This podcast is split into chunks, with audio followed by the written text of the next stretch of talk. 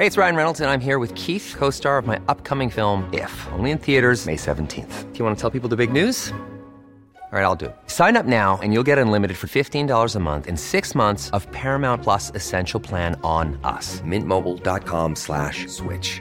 Upfront payment of $45 equivalent to $15 per month. Unlimited over 40 gigabytes per month. Face lower speeds. Videos at 480p. Active Mint customers by 531.24 get six months of Paramount Plus Essential Plan. Auto renews after six months. Offer ends May 31st, 2024. Separate Paramount Plus registration required. Terms and conditions apply if rated PG. Hello, hello, hello. Luke's English podcast is sponsored by italki, a service that helps you to arrange lessons and conversations with English speakers and qualified teachers using Skype. The way it works is that you choose your teacher, you agree what kind of English lessons you would like, and then you fix those lessons according to your own schedule. And because you listen to this podcast, italki will give you a voucher worth 100 italki credits when you buy some lessons. Um, so lots and lots of Lepsters are currently on italki improving their English all the time and having great experiences doing it. And I often get nice reports from people who tell me how uh, it's working out for them, including one that I got recently, which I must tell you about. It includes a whole uh, sort of guide on the best ways to make the most of italki. Uh, so it's not just me saying this, it's also the people who are actually using it and improving their English as a result. Uh, to get started and to get your discount, go to teacherluke.co.uk slash talk or click an italki logo on my website. You're listening to Luke's English Podcast. For more information, visit teacherluke.co.uk. Hello there, welcome back to the podcast. Here is a new episode for you to listen to while I'm on holiday. Um, I'm recording this the day before I go away to Japan, so by the time that you are listening to this, I expect I will be on the other side of the world trying to remember how to speak Japanese. Uh, this episode is all about reading books in English. I probably won't upload another episode for a week or two, um, so there's a little break there, and that little break will give you, my listeners, a chance to catch up on the recent episodes that I've been uploading lately. And also, um, if you have caught up on the recent ones, don't forget that there are loads of other episodes in the archive that you might not have heard yet and that you might want to listen to uh, if you are suffering from lepaholism and you just can't get enough. So, if you're suffering from withdrawal symptoms, um, then check out the episode archive uh, and just make sure that you've heard every single episode of this podcast. Don't forget also that there's a phrasal verb a day that you could listen to too. Um, um, yes, and every single episode of Luke's English podcast is available in the archive on my website even if you can't see them all on iTunes. Even if all the episodes aren't available in the iTunes list, they are available on the website. Uh, they're all still there. Just go to teacherluke.co.uk and click episodes, and that's where you'll find the archive. Um, just before we get started, let me remind you of several things. The first thing I'd like to remind you of is that um, I'd like you to vote for Luke's English podcast in the British Podcast Awards. Um, I need every single one of you to vote. So if you are next to a computer or if you've got your phone uh, with you, just go to www.britishpodcastawards.com slash vote and vote for Luke's English podcast. Um, also, if you're in Tokyo on the 13th of April, uh, then come to a little live house called Gamuso in Asagaya uh, for my comedy show. I will be performing comedy there with a few other people. It's free to get in. Doors open at about 7. I expect the comedy will begin at about 8 o'clock. I have no idea if the venue will be busy. I don't know if it will be full or not. Um, you can't book in advance, so I suggest that you just turn up and get yourself a seat and enjoy the show. All the details uh, are on Facebook. Uh, just find Luke's English Podcast on Facebook or find uh, my comedy page, which is Luke Thompson Comedy, also on Facebook. And you can find the address of Gamuso in Asagaya and all that stuff. Okay, so let's get started. This episode is all about books, books, books, books, books, books, basically. And um, in this one, I'm going to recommend some self study books for learning English. I'm going to talk about the value of reading books in English, and then I'm just going to go through some of the books which I have here in a pile uh, next to me. Um, and I'm just going to go through this pile of books that I have, and I'm just going to talk to you about them. Um, these are books that I've had. I mean, I'm sure that um, you're the same as me. I'm sure that uh, everyone's the same. We've all got a pile of books that we are intending to read. Uh, and the the book the pile of books seems to grow all the time as people recommend books to you, or uh, they give you books for your birthday or for Christmas, or you end up in a, a, really nice bookshop and you browse the bookshop and then you pick a few books that uh, uh you'd like to read. Uh, we all have like loads of books that we want to read that we never find the time to read, and I've got one of those piles of of books uh, right here next to me. And so I'm just going to go through those those books and just talk to you about them, uh, just to inspire you to do more reading this year in English. Of course, uh, that's the idea.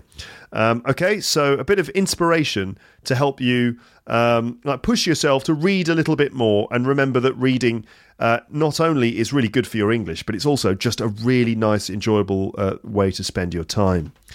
Um, so, not long ago, I got a message on my website from a listener to this podcast, and the message uh, went like this It said, Hi, Luke, my name's uh, Matthias. I'm from Uruguay in South America. Hello, Matthias. And Matthias uh, said, uh, Also, I'm a British English lover. Haha. Um, I've been studying the language on my own for seven or eight years, maybe, and English culture as well. I found your podcasts just a few months ago, and you gave me a whole new perspective on the language, and I really appreciate that. I emailed you, okay, so it was an email. I emailed you because I want you to recommend some self study books. I'm already using English Grammar in Use by Raymond Murphy and doing exercises almost every day. But what other books could I use? Thank you a lot for all your work. Have a great day. So that was the message that I got from Matthias. Basically, he'd like me to recommend some self study books uh, to help him improve his English. So if any uh, any of you out there are interested in like getting uh, a book that you can use to do some self study, um, then here are some uh, books that you could consider getting. And I think it's a good idea. I've always said that listening to Luke's English podcast is uh, most useful to your English as part of a balanced diet. I mean, that. Um, the best way to get the most out of uh, using this podcast is to obviously listen to the podcast on a regular basis and use some of the methods that I've talked about in the past uh, for you know how to kind of improve your English just with this podcast, but also that you should be doing other things as well. Like for example, you should be uh, talking uh, to people and maybe having like a language exchange or one to one lessons, maybe with italki, for example. Uh, and also, you, c- you should do some self study as well. Uh, I'm not one of these teachers who says that you don't need to study grammar. Um, I'm not one of those people. You, you do get some teachers out there who say that you know you can learn English without the grammar, but I do think that understanding grammar is is quite important. The thing is that grammar is a little bit kind of boring, and if you just study grammar on its own, that's not necessarily the best way to do it. But that it should be a balanced thing. That you should balance like grammar study and self practice and stuff with um, other types of practice, like you know listening and conversation and other things. So it's a question of balance that you should do little bits of everything, really. Um, so uh, I do think studying some grammar is, is worth doing. It does help, but it's not necessarily the, the be all and end all of your English studying. That you know you combine it with other things like just listening naturally, just for enjoyment and things. So okay, here are some self study books for uh, grammar, but also for pronunciation and vocabulary. Okay, everyone. So um, you will find the names and authors of all the books that I'm about to mention now on the page for this episode on my website. So if you're interested in like you know picking up a copy of one of these books, just check the page and you'll see the name uh, listed there. Okay, so we're we're actually going to start with pronunciation, and um, pronunciation is a is um, uh, a difficult thing to improve. It is a little difficult to improve, and it does help if you have some guidance uh, to help you do it. Now, I, I expect that almost all of you out there are interested in ways that you can not just um, improve the clarity of your of your speaking, but um, ways in which you can also like you know work on your accent as well. here are some books that you could use to do that. Um, the first one is uh, Ship or Sheep by Anne Baker, uh, which is published by Cambridge University Press. Ship or Sheep. Okay, and um, I mean, it does exactly what it says on the tin, really, this book. It's all about minimal pairs. Um, what do I mean by, by that? Well, the book really explores um, different features of, uh, of pronunciation in English, uh, specifically different uh, phonemes. So different individual sounds that we use uh, in in in the way we pronounce words, um, and it uh, to a large extent uh, the book does this by comparing similar sounds and giving you a chance to practice using them, to practice noticing the differences between the two, and to practice kind of like forming those sounds as part of words and sentences. Ship or sheep is a, a common example of a minimal pair because it's the difference between the i and e sounds. I in ship a ship obviously is like a boat, you know, like a, a ship on the water. And sheep, which is an animal, an animal that we use to to produce wool uh, for clothing, or an animal that we, you know we we you can eat a sheep as well, and the the the, the meat of a sheep is is lamb or mutton. So ship or sheep is an example of like you know two words that some some uh, foreign speakers of English can have trouble distinguishing between.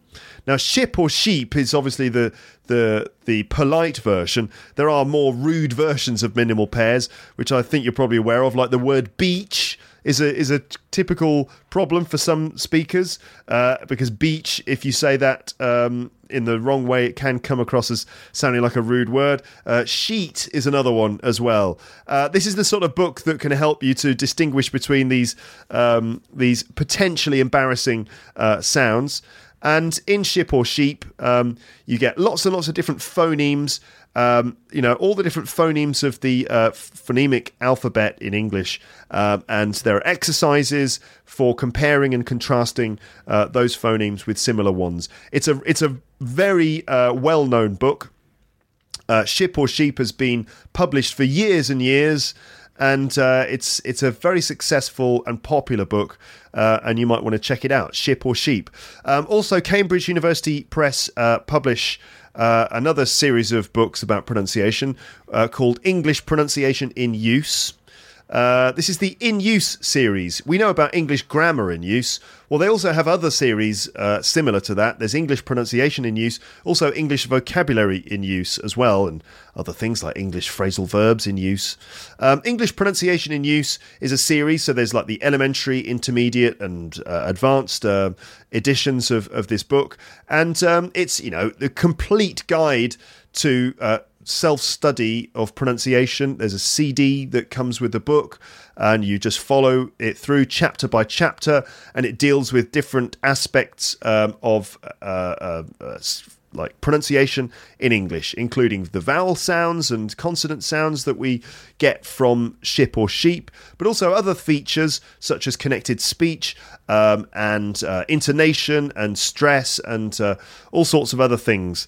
Um, and um, I mean, working on your pronunciation can seem like a bit of a challenge at times but you know once if you if you have a, um, a self-study book like this that you can work through uh, systematically it can actually break that challenge down into a much more manageable series of of, um, of little practice sessions uh, so that would be a good idea um, English pronunciation in use. Yes, okay. Uh, another one, another one that I can recommend is called "Work on Your Accent." Uh, by Helen Ashton. Work on Your Accent by Ellen, Helen Ashton, which is uh, published by Collins. And this is a very popular book as well. For example, on Amazon.co.uk, it's got four and a half stars out of five, uh, with lots of positive reviews. And basically, um, the the way that this book is described on Amazon is like this. It says. Um, uh, Work on Your Accent uh, by um, Helen Ashton. Clearer pronunciation for better communication. Um, if your English accent is letting you down, this is the perfect book for you. You'll see and hear how to soften the influence of your mother tongue and speak clear English everyone will understand. Uh, professional accent coaches Helen and Sarah show you how to pronounce each sound and when to use them. They'll help you recognize why your native language makes you mispronounce certain words and which sounds uh, you therefore need to focus on. Um, Collins' Work on Your Accent features 36 units on the main consonant and vowel sounds in English, a whole What Am I Doing Wrong section, which looks at the mistakes that you're most likely uh, to be making based on your native language, advice on rhythm, stress, and pitch, and also videos, illustrations, and photos demonstrating the correct positions to produce accurate sounds. Um, there you go. I'm I'm um, giving free publicity to Cambridge University Press, uh, Collins and Macmillan in this episode. That's for sure. Um, so check that one out. Um, Work on Your Accent by Helen Ashton. Um, also, if you are um, really interested in features of pronunciation uh, beyond just sort of self study to improve your, your accent, if you just are interested in the subject of um, the way in which we pro- uh, produce sounds in English, um, you could check out Sound Foundations by Adrian Underhill. And this is uh, published by Macmillan. And this one's for, for the teachers, really, to be honest. Um, it's either for the teachers or, or people who just want the full in depth understanding of um, all of the different features uh, of pronunciation in English. Um, I've actually got a copy of it right here in front of me, and it's a really useful book. And uh, this is just what it says on the back of the book. It, it, says Sound Foundations is a comprehensive introduction to the English phonological system and an invaluable resource for anyone involved in teaching pronunciation. It offers information on pronunciation systems as well as practical activities which can be used in pronunciation classes and in regular language lessons. The discovery approach means that both you and your students learn through physically experiencing how pronunciation works. Um, so there you go, Sound Foundations, which for me, has been a, a, very useful book in in understanding um, pronunciation and, and also in helping me to teach pronunciation too. So that's pronunciation, all right. So you got ship or sheep, uh, English pronunciation in use, work on your accent by uh, uh, Helen Ashton, and sound foundations by Adrian Underhill. Uh, let's move on to vocabulary. Um, now there are lots and lots of books out there for uh, working on your vocabulary on your own. Um, now, I guess it's it's worth mentioning that there are self study books and there are course books, right? Um, you know, we all know the different course books like Headway and English File and Cutting Edge and so on. Uh, these are all well-known course books that you might well have used if you ever studied English in a in a language class. Um, course books are not really appropriate for self-study. Uh, course books are supposed to be used in a classroom environment with a teacher leading you through each lesson.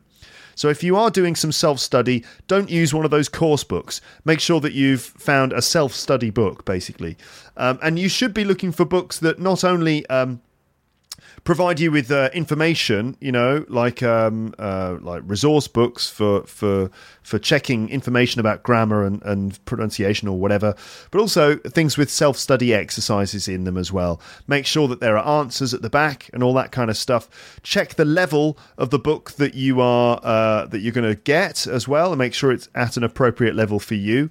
I imagine if you're listening to this podcast, you are probably going to be upper intermediate and, and above. Um, I think probably. I'm not saying that this podcast is not for people of, at a lower level, but I expect that uh, that's probably the, the, the general level that you'll be at. I mean, you know, possibly intermediate, um, but certainly upper intermediate and and higher. Okay, so just check the levels. Make sure you understand what the level codes mean. Um, you'll probably see numbers like, you know, B1, B2, C1, C2, things like that. Um, and it's worth understanding what those numbers mean. That essentially, uh, that's the common European framework of reference for language levels, which is basically A, B, and C. A being uh, uh, sort of uh, elementary, B being intermediate, and C being advanced.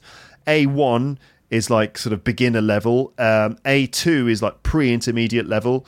Uh, B1 is intermediate, B2 is upper intermediate, C1 is advanced, and C2 is considered to be proficiency level. So, you know, bear in mind the level of the book that you're looking at as well. Let's think about some vocabulary self study books that you could use. Uh, there is the, uh, the In Use series that I mentioned earlier. We know about English Grammar in Use, the Blue Book by Raymond Murphy, uh, but um, there are also other uh, uh, books published by Cambridge uh, with "in use" in the title. So English vocabulary in use, and it's you know a really solid series of books at different levels. Just very solid. They focus on teaching you all of the the the, the, the vocabulary that you really need to know. To be honest, and and Cambridge University Press really know what they're doing. You know, they choose the language very carefully based on the frequency uh, that uh, certain words are, are used, and uh, it's the kind of language that you know everyone should know. Um, so you know, English vocabulary in use, you can't really go wrong with those uh, books. Um, there, there are other in-use uh, v- vocabulary books as well, like for example, uh, fra- English phrasal verbs in use, and also um, uh, uh, there there are vocabulary books for professional purposes, like uh, Professional English in Use, which is um, a good series, and I've used that a lot uh, in my lessons um, in you know uh, English for specific purposes. Professional English in use, uh, business English in use, and they also have like professional English in use for lawyers, professional English in use for engineers, and things like that. So check out the whole in use series for vocabulary. You might find that uh, they've got like a book specifically to your line of business or something, and that might be very useful for you. Um, another series um, is called um, Practical Everyday English by Stephen Collins, uh, which is published by who publishes this? What's the publishing company for this uh, for this series? Um, why can't I see the publishing company? Um, it's published by Montserrat Publishing. There you go. And um, Stephen Collins has written a few uh, books in this series. There's Practical Everyday English, there's Advanced Everyday English, and there's also High Level Everyday English. Um, you could get all three of them, but if you are wondering where to begin, why not start with Practical Everyday English? And the point here is that. Um, uh, practical everyday English is for upper intermediate and advanced students only.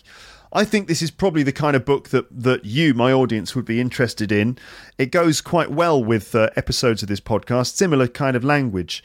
Um, and it goes like this. This is what's written on the uh, on the website on on Amazon for Practical Everyday English by Stephen Collins. It says. Um, Practical Everyday English is the first book in the Everyday English series. It's a self study book with audio CD designed to improve the vocabulary of upper intermediate and advanced students of English as a foreign language.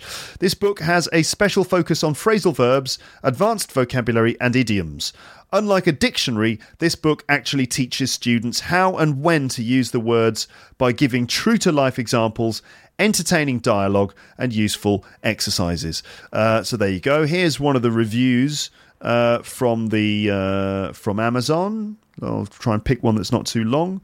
Goes like this uh, Excellent book for speaking English well. My wife already had good English, but since using this book, I've noticed a big improvement in her comprehension when with friends, and her everyday vocabulary is much more natural. This is a great book if you really want to improve your everyday English. Okay, there you go. Everyday, uh, Practical Everyday English uh, by Stephen Collins. Um, Stephen Collins, if you're listening, you know, um, you're welcome uh, you're welcome for the free publicity there.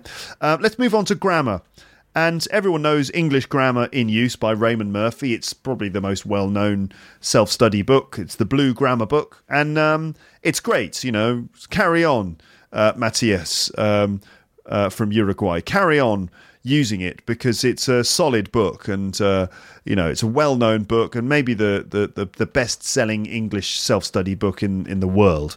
Uh, so you know, and there's a reason for that. It's because it's reliable, it's solid, it's very simple. They have one page with all of the grammar explanations and then another page with all the self-study stuff. There's even a test uh, I think at the beginning or maybe at the back of the book, there is a test there which you can take, which will show you, you know, the the, the gaps in your grammar. Um, so you take the test, and then depending on the results, you can then focus on uh, take uh, studying the chapters that that uh, are most relevant to you. Uh, it's a great book, but if you are looking for other options, you could check out Grammar for Business by McCarthy, McCarten, Clark, and Clark. Uh, grammar for Business. Um, and uh, that's a really solid grammar book. And uh, the difference is that it's for it's for professionals. Now you might hear the word business and you go, "Oh God, no business! No, no, no, no, please, not today, thanks." Which is what a lot of people think. But um, you know, think again because the, the the good thing about grammar for business is that all of the examples, all of the grammar has got a really practical focus, and um, basically they use um, the sort of English that you would hear in a work situation as the basis for teaching you grammar. So, to be honest with you, it's really useful because let's face it, most of the time you're going to be Eng- you're probably going to be using English in a professional situation, right? Um, well, you know, this is the kind of grammar in that world, and so it just shows you how grammar applies to getting things done at work. Um, and it goes through all the different relevant areas of grammar. But there are also special chapters in the book for dealing with certain different situations, like you know um, ways of like dealing with questions and presentations and negotiation and all that kind of thing. It's a really solid grammar book, and it's a good alternative to uh, practical uh, to to to English grammar in use. Um, another one, which is a reference book, this one, it's not so much a self study book, but a, a, useful reference book, and that is Practical English Usage by Michael Swan. And Practical English Usage is a bit like the English teacher's Bible. Uh, especially if you're doing something like the Delta qualification, everyone needs a good reference book, and practical English usage is perhaps the the the, the best known uh, grammar reference book. Essentially, it's like an A to Z of of grammar, and and it's got everything in there, like all the questions that you have. Uh, most of them can be answered by this book. Uh, but there are no self study exercises in it. But it can be a really good companion for anyone who wants to kind of, you know, understand uh, uh, the English language from the bottom up.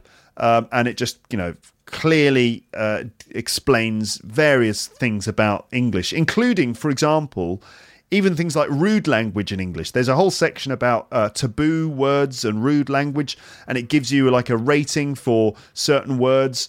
Um, and so, you know, it's it's a decent um, reference book which will, you know, show you how English is used, and it'll, it'll, explain what's correct and what's not correct, and so on. And it's it's it's um it's uh, very useful uh, for anyone, either teachers or learners of English. Um, one more book that I'll recommend, and that's for improving your writing. Um, and that would be um, Email English by Paul Emerson. Email English is a book that I use all the time uh, in my lessons, and uh, it's very, very useful because basically Paul Emerson has uh, divided the book into separate chapters for different purposes, different functions in your email writing. Now, again, let's be honest, if you write in English, most of the time you'll be writing emails, I imagine. I mean, let's face it, you're either going to be writing emails or reports for work, or you're going to be writing comments on websites and things or on social media. Um, you might be writing uh, emails to, to friends and family, but I imagine most of the time your emails will be work related or job related in some way. And so, Email English by Paul Emerson is really an essential book for those purposes. I've got a copy of it here somewhere. Uh, where is it? Where is it? Here it is. I've got Email English here in front of me. I think this is the first edition, published by Macmillan. And um, and it says on the back Email English will help you write effective and convincing emails, whether for work, study, or other purposes. Based on hundreds of real emails, Email English deals systematically with key language for constructing effective and convincing emails in English. And it deals with, like, you know, all the basics, like how you begin and finish an email ways of giving information, making requests, arranging meet- meetings, checking understanding, uh, negotiating, asking for payment, dealing with a customer, uh, describing business trends, uh, cause and effect, uh, writing reports, bits of grammar like uh, sentence structure, verb forms, comparison, and also things like informal and formal styles, direct and indirect styles, and ways of sounding very friendly in your emails. There you go. There's also a phrase bank at the back of the book, which gives you, you know, all of the different phrases that you learn throughout the uh, the units in the book. Email English Paul Emerson. More free publicity from me to you there. Okay, so there you go, um, Matthias. There are a few um, recommendations for self study books for you. What I'd like to do now is just talk about reading books just for pleasure and for learning English, okay? um, excuse me. So, reading books. Now, how often do you read books in English, ladies and gents? Are you reading a book in English right now? Um, I wonder which book you're reading. Have you ever read a book in English? If if not, why not? I wonder why not. Um, everyone learning this language should read books. Okay, I mean that's um, well known piece of wisdom. It's something that everyone knows. You've got to read books in English if you want to properly learn the language. So if you've never read a book in English, just ask yourself why not. Now, either it's because you just don't think it's a good idea, or it's never occurred to you, or maybe you just don't have any access to books, you don't know which books to read, or you've tried it and you found it to be too difficult, or I don't know, maybe some other reason. Um, or maybe you just haven't got round to it yet. Um, I expect that many of you listening to this have read books in English, and you probably love reading books in English too. Um, I would like to invite all of you to to write your um, your favourite books that you've read in English in the comments section of the website, because one of the things that uh, you know you might discover is that you know you just don't know which book to read. You know, you might be convinced that reading books is a good idea, but you just don't do it because you just don't know where to start. You don't know which books to read. And often, um, you know, you only get started with a book when someone recommends it to you. If you go to a bookshop and you see all these books on the shelves, you don't know where to start, especially if you're not really a, a, a fan of reading in your first language, it can be difficult to know where to start. So, everyone, I'd like you to um, you know, share your experience. If you've really enjoyed reading a book in English and you found it to be, you know, not too difficult and you found that it helped your English, um, then, you know, make your recommendations in the comment section of the website. We'd all like to know which books you loved reading in English, okay? Uh, now, I did do an episode all about this subject a couple of years ago, and it was called uh, Reading Books in English. Uh, that was episode what? Which episode was that then? Uh, reading books in English. That was. I'm just trying to find out. Oh, I can't remember. I can't remember which episode it was. Uh, I can tell you in a second. Um, it was. Uh, it was in 2015, and it was episode number 200. I think it was episode 256. Just waiting for the page to load on my website here. Yeah, episode 256 was called Reading Books in English and Listening to Them Too, because I also talked about uh, audiobooks.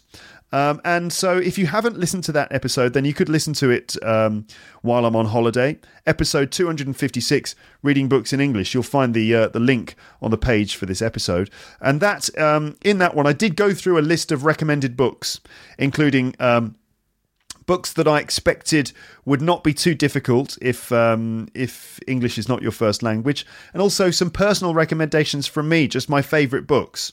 Um, so check that out on the page for this episode or in the archive.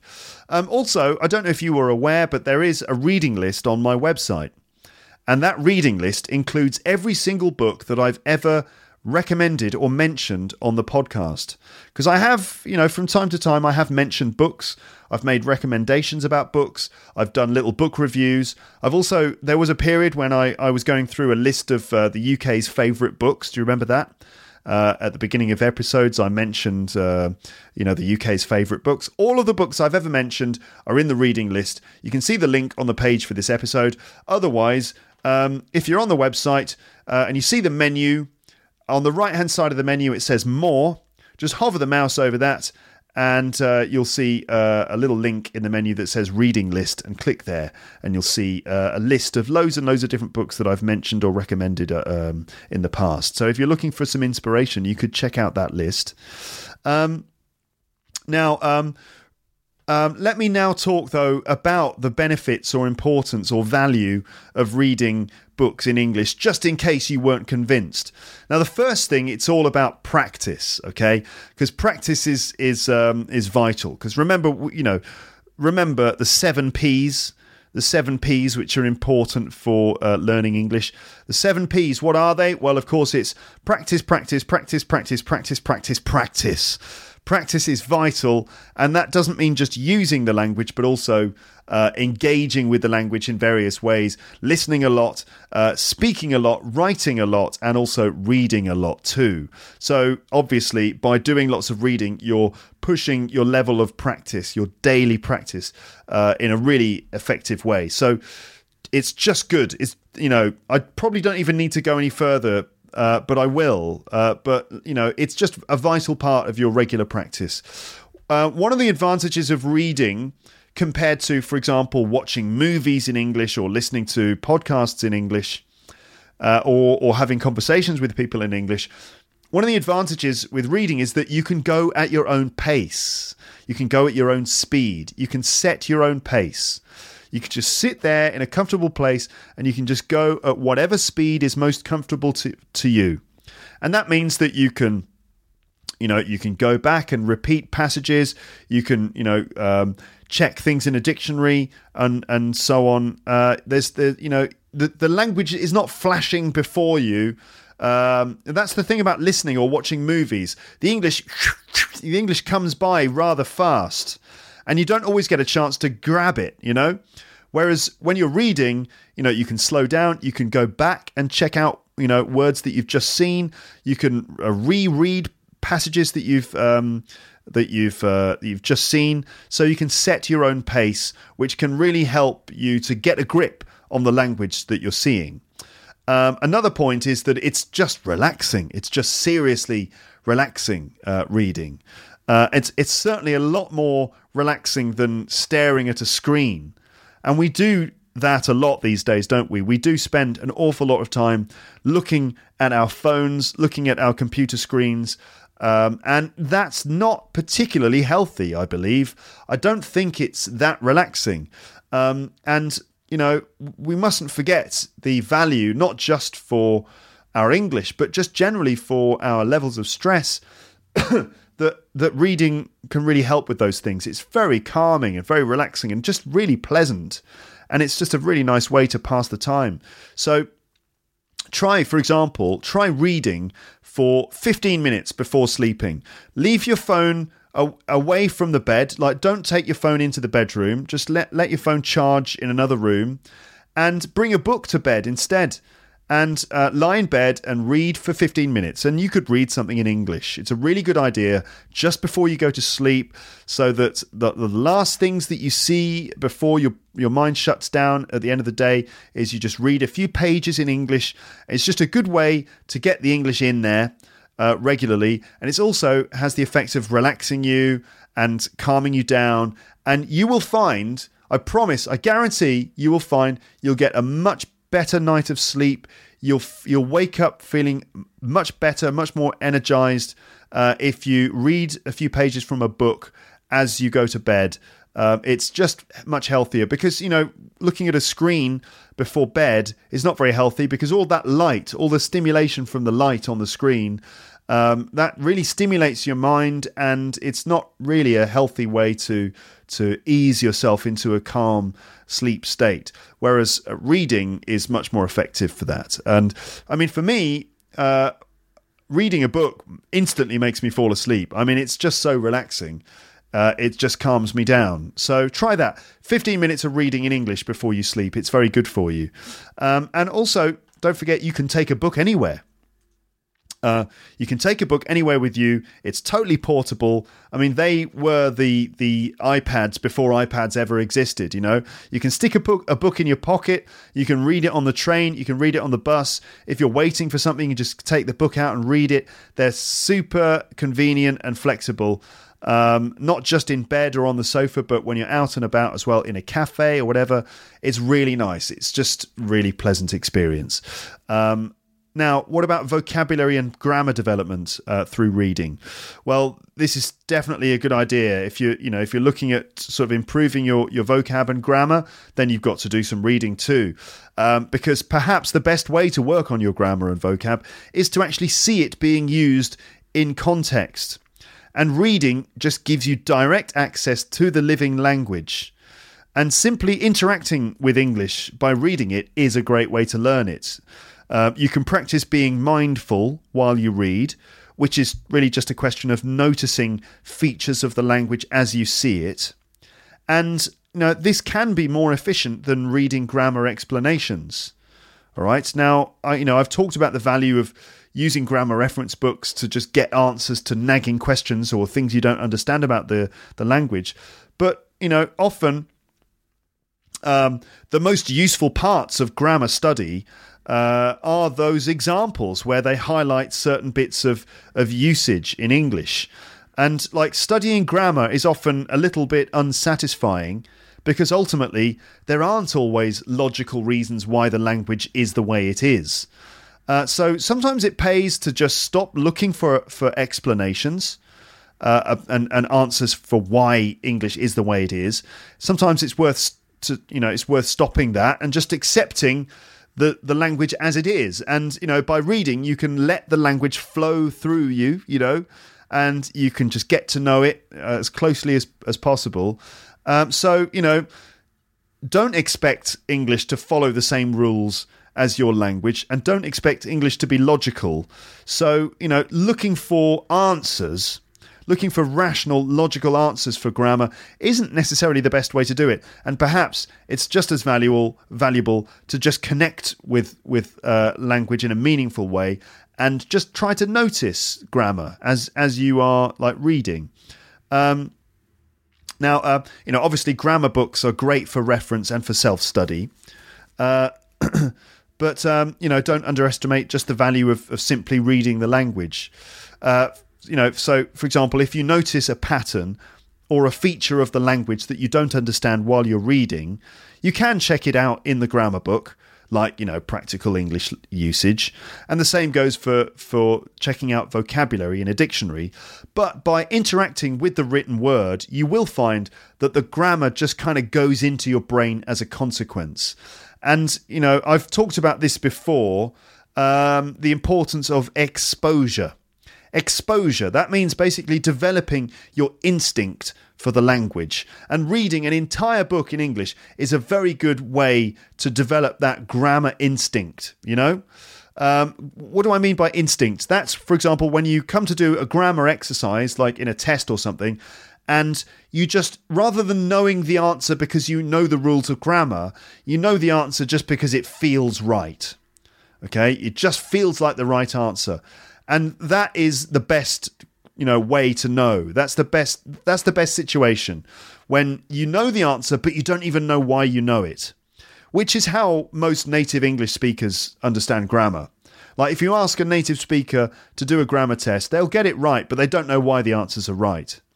Whereas if you ask a learner of english they will you know in many cases get the answers right and they'll also be able to explain the grammar rule behind it.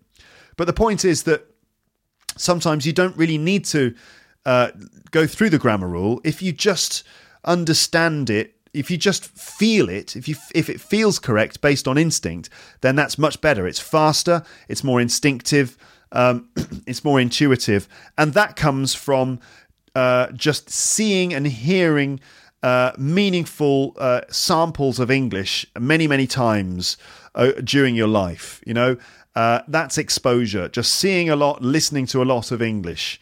Um, and it's a question of developing your instinct uh, for the language. So, yeah, reading in a whole book uh, is very good for your grammar, or reading regularly will pay off because it will just help you develop that instinct of just what feels right and what feels wrong. Um, you know, you'll you'll know that something is right just because you've seen it so many times before, and you'll know that something is not right because your brain is like your brain will be saying, no, no, no, this doesn't feel right. We've never seen that combination of words before. Um, so, you know, don't underestimate that. That's very important. Imagine all of those sentences that pass before your eyes and go through your brain when you read. Imagine the, the extent to which your subconscious is processing all that English.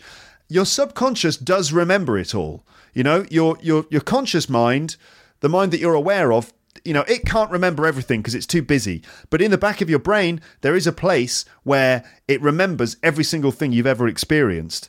Um, and um, so, you know, try and fill that that that uh, memory bank with good English. It's really going to help you uh, make good judgments about the language. And it's also just a great way to study structure, to study grammar, without even really studying it. And and that is a question of time and material. Okay, so finding the right material, finding a book which you just enjoy reading and that, that you can read a lot of, and then time, just spending time on it regularly uh, every day. I mean, the ideal situation is that you find a book that you love in English. Now, we all know that experience of when you when you finally get hooked by a book. I mean, it's a really nice experience. You know, when you usually you start reading a book and the first few pages you're like, I'm not sure about this. And then it, it's not until after a few pages in, or maybe a couple of chapters into the book, that it gets its its fingernails into you and you get hooked. And that's fun, isn't it? Because then you're like, oh, I can't wait to read some more. I can't wait to go to bed early so I can continue reading this book. Now, the ideal situation is that you get into that uh, situation with a book in English, where it grabs you and you're captivated by it, you're a little bit addicted to it, and you can't stop reading it because then it's all working in your favor because you're not only enjoying the process, but you're also filling your brain with uh, with English structure. Uh, okay, I know this is true because I mean, even when, for example, I'm reading books in English, I find that it, it, it actually has an influence on on my writing. So I remember when I was younger, I read all of um, The Catcher in the Rye uh, by J.D. Salinger, and I remember reading it and really enjoying it, and then writing, and I felt like I was writing in the same voice. It's really interesting. It kind of it, it, it, it I felt like it really influenced me, and I got to I got this feeling of like the rhythm of the English that was coming out um, in my writing just from reading so much. So you know, uh, that's good exposure. Also, spelling as well. Spelling and remembering words. And this is all about the importance of visualizing the written word. Okay. Now, a word, let's just break it down to just the word level. A word exists in many different dimensions. Okay. One word. I mean, uh, wh- how do you remember a word? Where is it in your brain? What is a word really? What is it? Is it a is it something that's written down? Is it a symbol written on a pa- on a piece of paper? Is it a, a, um, a, mouth position? Is it a combination of uh, uh, of muscle movements? Um, is the word just the meaning of the word? Is is the word the way that it sounds? Is the word the the the movement of your hand or your fingers on the keyboard? What is a word and where does it exist? Well, the fact is that the word exists in all of those different dimensions. So, a word is a multi dimensional thing. Um, and it exists in all these different dimensions. The way it sounds when you hear it, uh, the way it feels when you say it, uh, all the meaning associations that you have with it, the way that word looks when you read it, and also the way it feels to write it by hand or on a computer. All of those things make up the the the you know the the full character of a word. So, if you want to learn a word, you need to get to know every single side of it. You need to know how it feels, what it looks like, what it means, what it sounds like. You know, get to know every single aspect of that word. And that means uh, reading a lot in order to get the visual side in your mind. Um, you know, read it, read words a lot, read them again and again and again so that you get a visual picture of the word, okay? Um, and that will help, you know, create this fully rounded English. You've got to hear words, you've got to say words, you've got to write words, and you've got to read them. Uh, in combination with other words too, to get the fully sort of uh, the full 360 degree sense of, of a word. Okay, um, educational value is another one. Um, learning about the culture of the language that you're learning is vital. It really is, because it helps you to get into the mindset of the language so that you can get a sense of the rhythm of that language, but also the humour and how certain things are suggested or hinted at or referred to and so on in that language. So, you know, you've got to learn the culture, the, the psychology of the language. Um, but also, you just learn some, some information that will help you when you read. Um, you know, you just learn some cultural information that includes things like history or popular culture. Uh, so it's not just a question of learning the words and the grammar and stuff, but it's also about learning the whole culture within which those words exist. Uh, and you know, once you are on the same wavelength uh, of the culture of the language, then that's when you can be in a, in a much better position to start expressing yourself with that language as well. And books can be a really, really great way into a culture. Okay, uh, you know we all know that uh, you know we associate books and reading books with being educated and being cultured. So you know it's a great way to achieve that uh, in English too. Now, um, what about choosing a book? I'm, I'm sure that you're convinced that reading a book is a good idea, but now you need to choose the right book for you, don't you? Now, maybe you could check the comments section of the website and see what some of my listeners are recommending, or you check my reading list and see some of the books that I've recommended for you there. Um, but um, here are some tips for choosing the right book. Now, one thing is that you've got to think of the style of English that you're going to find in the in that book. So make sure you're not choosing a book that's too old. I mean, there are a lot of really great classic books in English, but some of them are a little bit old fashioned now. Uh, and watch out because the, the, the, kind of English that they used in, in books like 200 years ago or more is a little bit old fashioned now. I mean, to an extent, like that kind of 19th century style is wonderful because it's so clear and so articulate and it's a really accurate, great form of the language, but it's a little bit old fashioned. So, you know, be careful I think probably you should pick a modern book, a book that's you know written recently, written in normal plain English. Um, but you know the the most important thing is that you're reading a book that you enjoy reading. So if that means that you read classic uh, fiction or you know a classic book with a slightly old-fashioned style, then you know that's all right. It's still English. Uh, the main thing is that you find something you love reading, but you know it's worth thinking about the style uh, that you're that you're going to uh, read. So n- something not something too old. Um, uh, so watch out. Anything written before about 1800 is going to sound pretty outdated.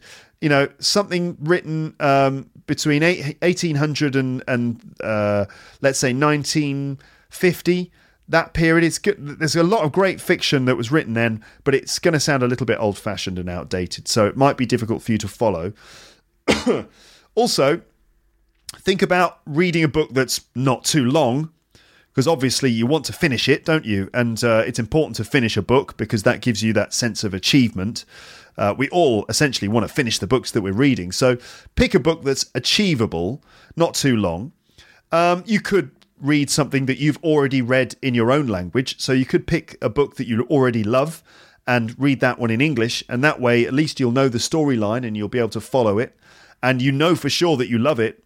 I mean, there are some books that you we read again and again and again because we love them so much. So you could, you know, just read your favorite book, uh, favorite book in English. You might find that it's been translated into English. Uh, so that could be interesting, and you you know you can compare the experience of reading it in English to to reading it in your first language.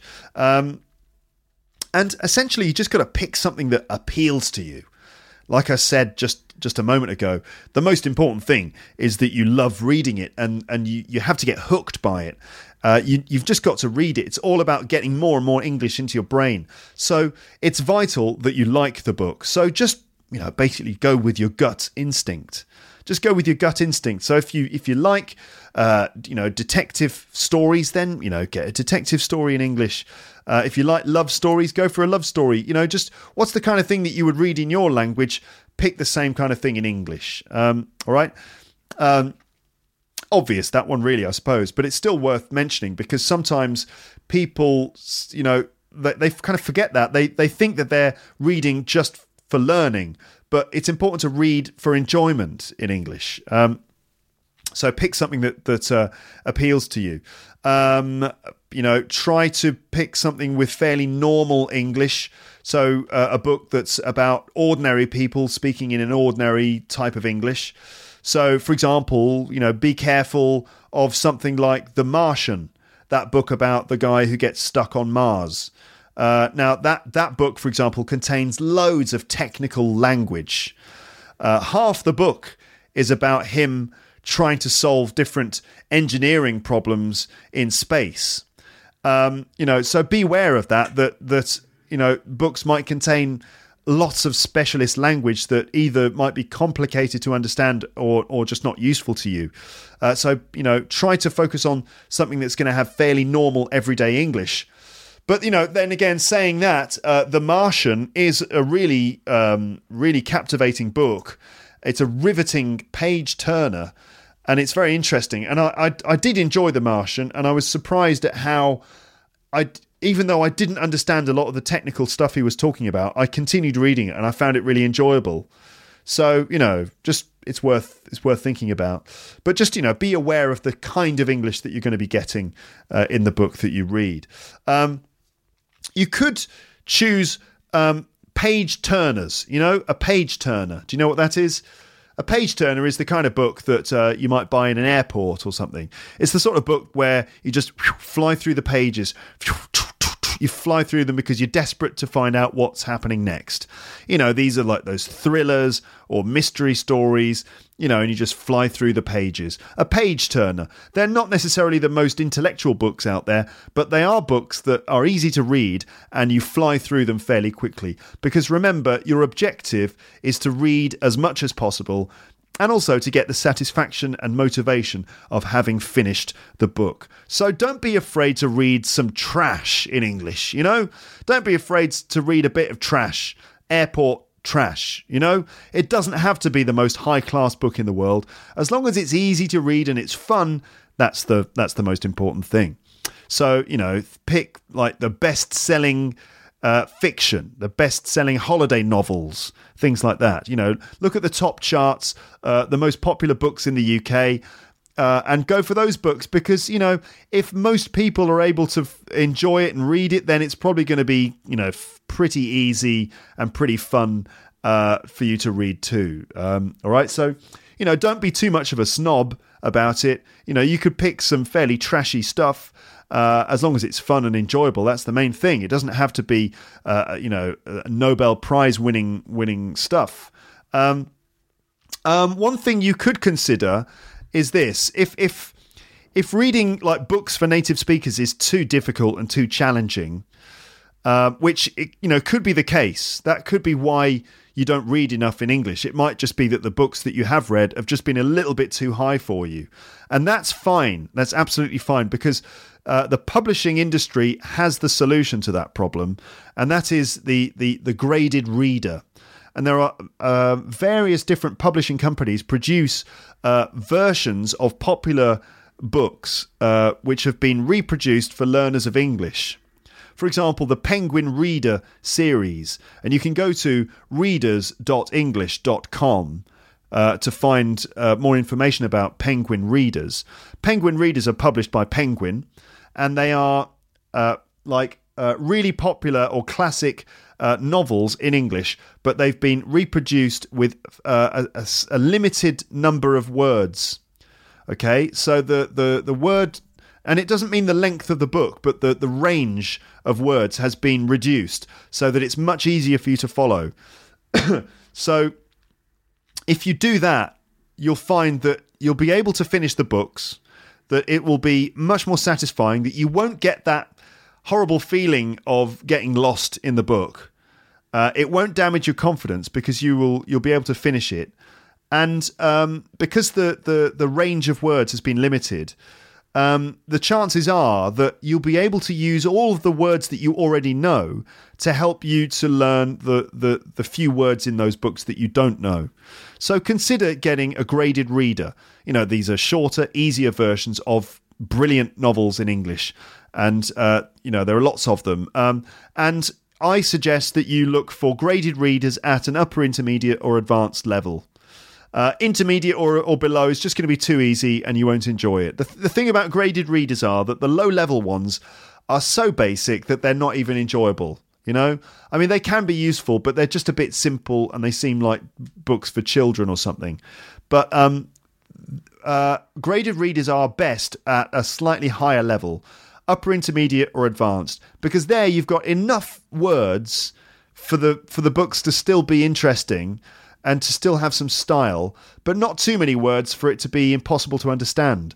So you could consider reading upper intermediate or advanced uh, uh, graded readers, and you get you know classic uh, stories like really great work uh, that um, you know will will be good for your confidence and good for your vocabulary.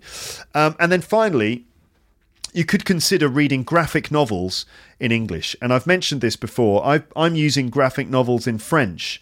I've been reading uh, a few different graphic novels in French, and I love that. I really, really like that because they're a little bit easier to read, you know, because you've got the visuals. And the, the, the visuals do help to move the story along. Like if you ever get that feeling when you're reading a book in another language and you just don't know what's happening, you've just totally lost the plot and it's impossible to continue. You don't get that so much with graphic novels because you know you've got the visuals, you've got the pictures to help you understand the story. So that that supports you as you go along. And essentially, it's a bit like watching a movie but with all the advantages of a book that you can go at your own speed, that you can reread passages, that you can stop and check things in a dictionary you know, it's it's just the same as watching a movie with subtitles, essentially, except that it's in your pocket. Um, okay, now um, let me just talk about how to read books in English or how to use books to improve your English, because really there are like two ways to do this. Okay, there are two. Let me break it down to basically two approaches that you could use for reading books in English. Okay, so there's basically study and enjoyment. Okay. And I've decided that study and enjoyment are not in the same category because I'm assuming that studying is not the most enjoyable approach. Okay. So we've got study on one hand and enjoyment on the other hand.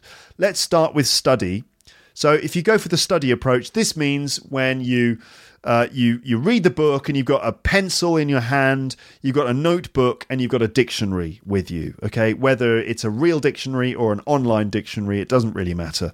But you're there with the book, and you've got a pencil, a notepad, and a dictionary. Okay, and you read through the book, and when you come across a new word or a new bit of language, whatever it is, bit of grammar or structure, or simply a new word that you don't know, that you don't understand, you then check it out in the dictionary or in your grammar reference book. You check it out and you make a note of it. You could underline that word in the book itself and also write it down in your notebook and write other notes as well that will help you to remember it and notes that will, you know, help. Um, uh, help you understand it again when you check it uh, check it the next time maybe a little example maybe a personalized example for, about your own life um, don't just write the translation from your first language. Write an example sentence in English and maybe like a little mnemonic that will help you remember it also in English.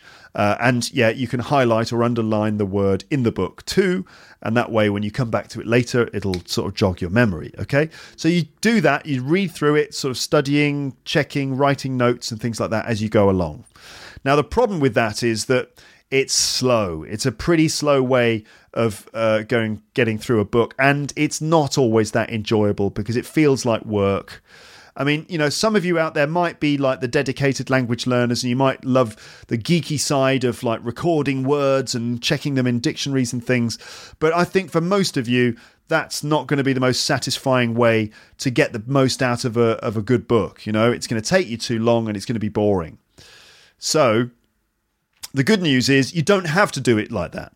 I mean, the advantage of doing it like that is that you're really sort of focusing on the language and you probably will learn quite a lot. And if you keep going with the notes, eventually you'll have like a big uh, sort of dictionary and diary of with full of mnemonic devices which you can then study from later and it'll really help you to learn new language um, and remember the more language you learn the more you can learn as well um, but anyway, it can be a bit boring and not necessarily the best way to enjoy the book. So the second approach is called enjoyment.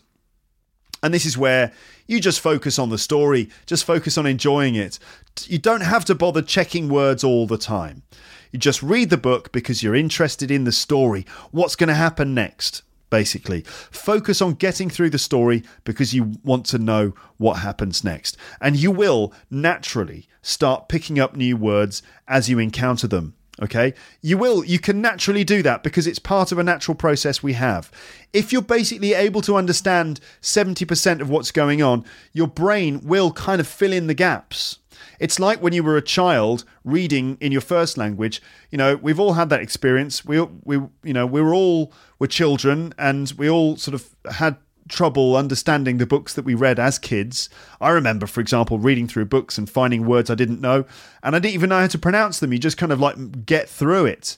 And your brain kind of basically ends up working out what the meaning of the word is from the context. You get a sense of whether it's positive or negative, if it's a verb, a noun, an adjective, or, or an adverb, or whatever. You do start to build up a picture of that word based on you know, the context, the grammatical, the meaning context around it. And so that is a natural process. So, you know, just focus on getting through the story and you can kind of work out, you can guess the meaning of unknown words um, as long as you as long as you keep going. But you know, you should try to be mindful when you read, meaning that every now and then you can just slow down a bit and focus on some language, you know, if you want to. Uh, not every single thing you, you don't understand, but when there's something particularly bothering you, then you can slow down and focus on it. Perhaps read a quick passage again and think about the grammar that you can see. You know, just think about why is it written in that particular structure? What kind of grammar is this? What is the effect of writing it like that rather than writing it in another way? Could you, you know, take those sentences and and put them in a different in a different structure, for example? What about these words, for example? Do you know these words that are being used in this paragraph? Could you use those words yourself for something in your own life? Okay. So you can ask yourself these questions from time to time, and then basically just just can you know continue um, following the story and focusing on that. And you should feel good when you've finished the book. Take time to reflect on it. Uh, think about the book in your head, like literally think in your head. That means in your head you should be going, well, that was a good book, wasn't it? Oh, what did you think about that character? That character was an absolute bastard, wasn't he? Uh, and why did why did this guy do that? And oh, I can't believe that happened. You know, actually have the conversation in your head, or you could speak it out loud. Um, you could talk to your language partner or your one-to-one teacher, or you could write down your thoughts in a diary. You know, just write write them all down somewhere, and then move on to the next one. Okay.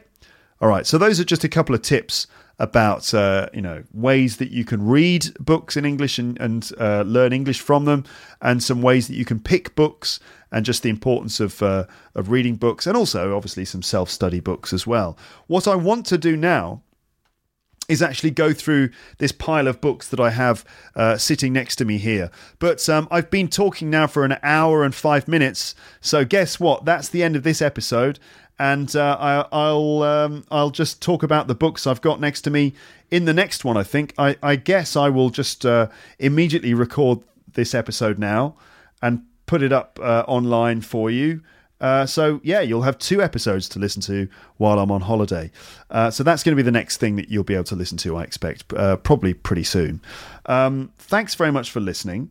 Um, don't forget to write your favourite books in English um, in the comments section so that you can all share your ideas and stuff. Um, and uh, don't forget to vote for Luke's English podcast in the British Podcast Awards if you haven't done so already. Uh, BritishPodcastAwards.com slash vote. Uh, if you have voted for me, then thank you very, very, very, very, very, very much indeed from the bottom of my heart. I, I will be extremely pleased if I win this. Uh, to be honest with you, I don't. I, I've. I don't know. I'm. I'm not. I'm quite skeptical about my chances this time. I mean, I know that I won the Macmillan Dictionary Award, you know, a few times thanks to my loyal following voting for me. I know that, but this one's different because you know I'm up against really, really big podcasts that I also listen to, and you know I've heard different people on different podcasts asking uh, their audience to vote uh, for them and I know that they've got massive audiences. You know, these are some of the most popular podcasts in the UK uh, that I'm up against. So I think if if if I win, then uh, you know I'll be very surprised because it's a long shot. You know, it's it really is a long shot, but you never know. It might just work. And I tell you what, if every single one of you who listens to this votes for me, then I'm in with a chance. But if you don't, then you know there's no way I'm going to win this. You know, so it is it is down to you. If you can be bothered to vote, uh, then please do so, and don't be one of those people who thinks, oh well, it's all right, someone else will do it because that is what 90% of, of the audience are also thinking. So don't be one of those people. Uh, please do vote, and uh, and that would be nice. Okay, all right. Thanks very much for listening to this episode. I'm now going to start recording the next one, uh, and uh, I hope that my throat survives because I'm I've got a bit of a sore throat here. I'm sure it'll be okay. All right then. So I'll speak to you again on the next podcast. But for now, it's time to say goodbye. Bye. Bye. Bye. Bye.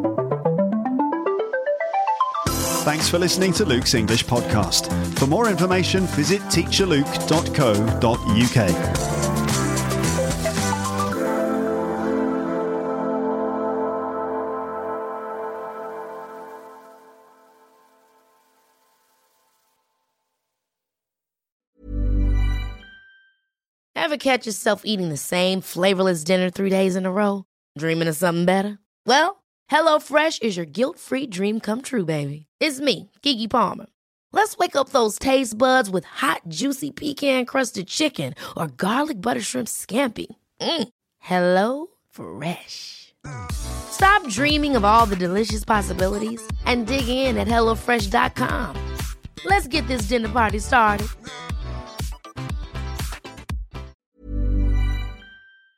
If you enjoyed this episode of Luke's English Podcast, consider signing up for Luke's English Podcast Premium. You'll get regular premium episodes with stories, vocabulary, grammar, and pronunciation teaching from me, and the usual moments of humour and fun. Plus, with your subscription, you will be directly supporting my work and making this whole podcast project possible. For more information about Luke's English Podcast Premium, go to teacherluke.co.uk slash premium info.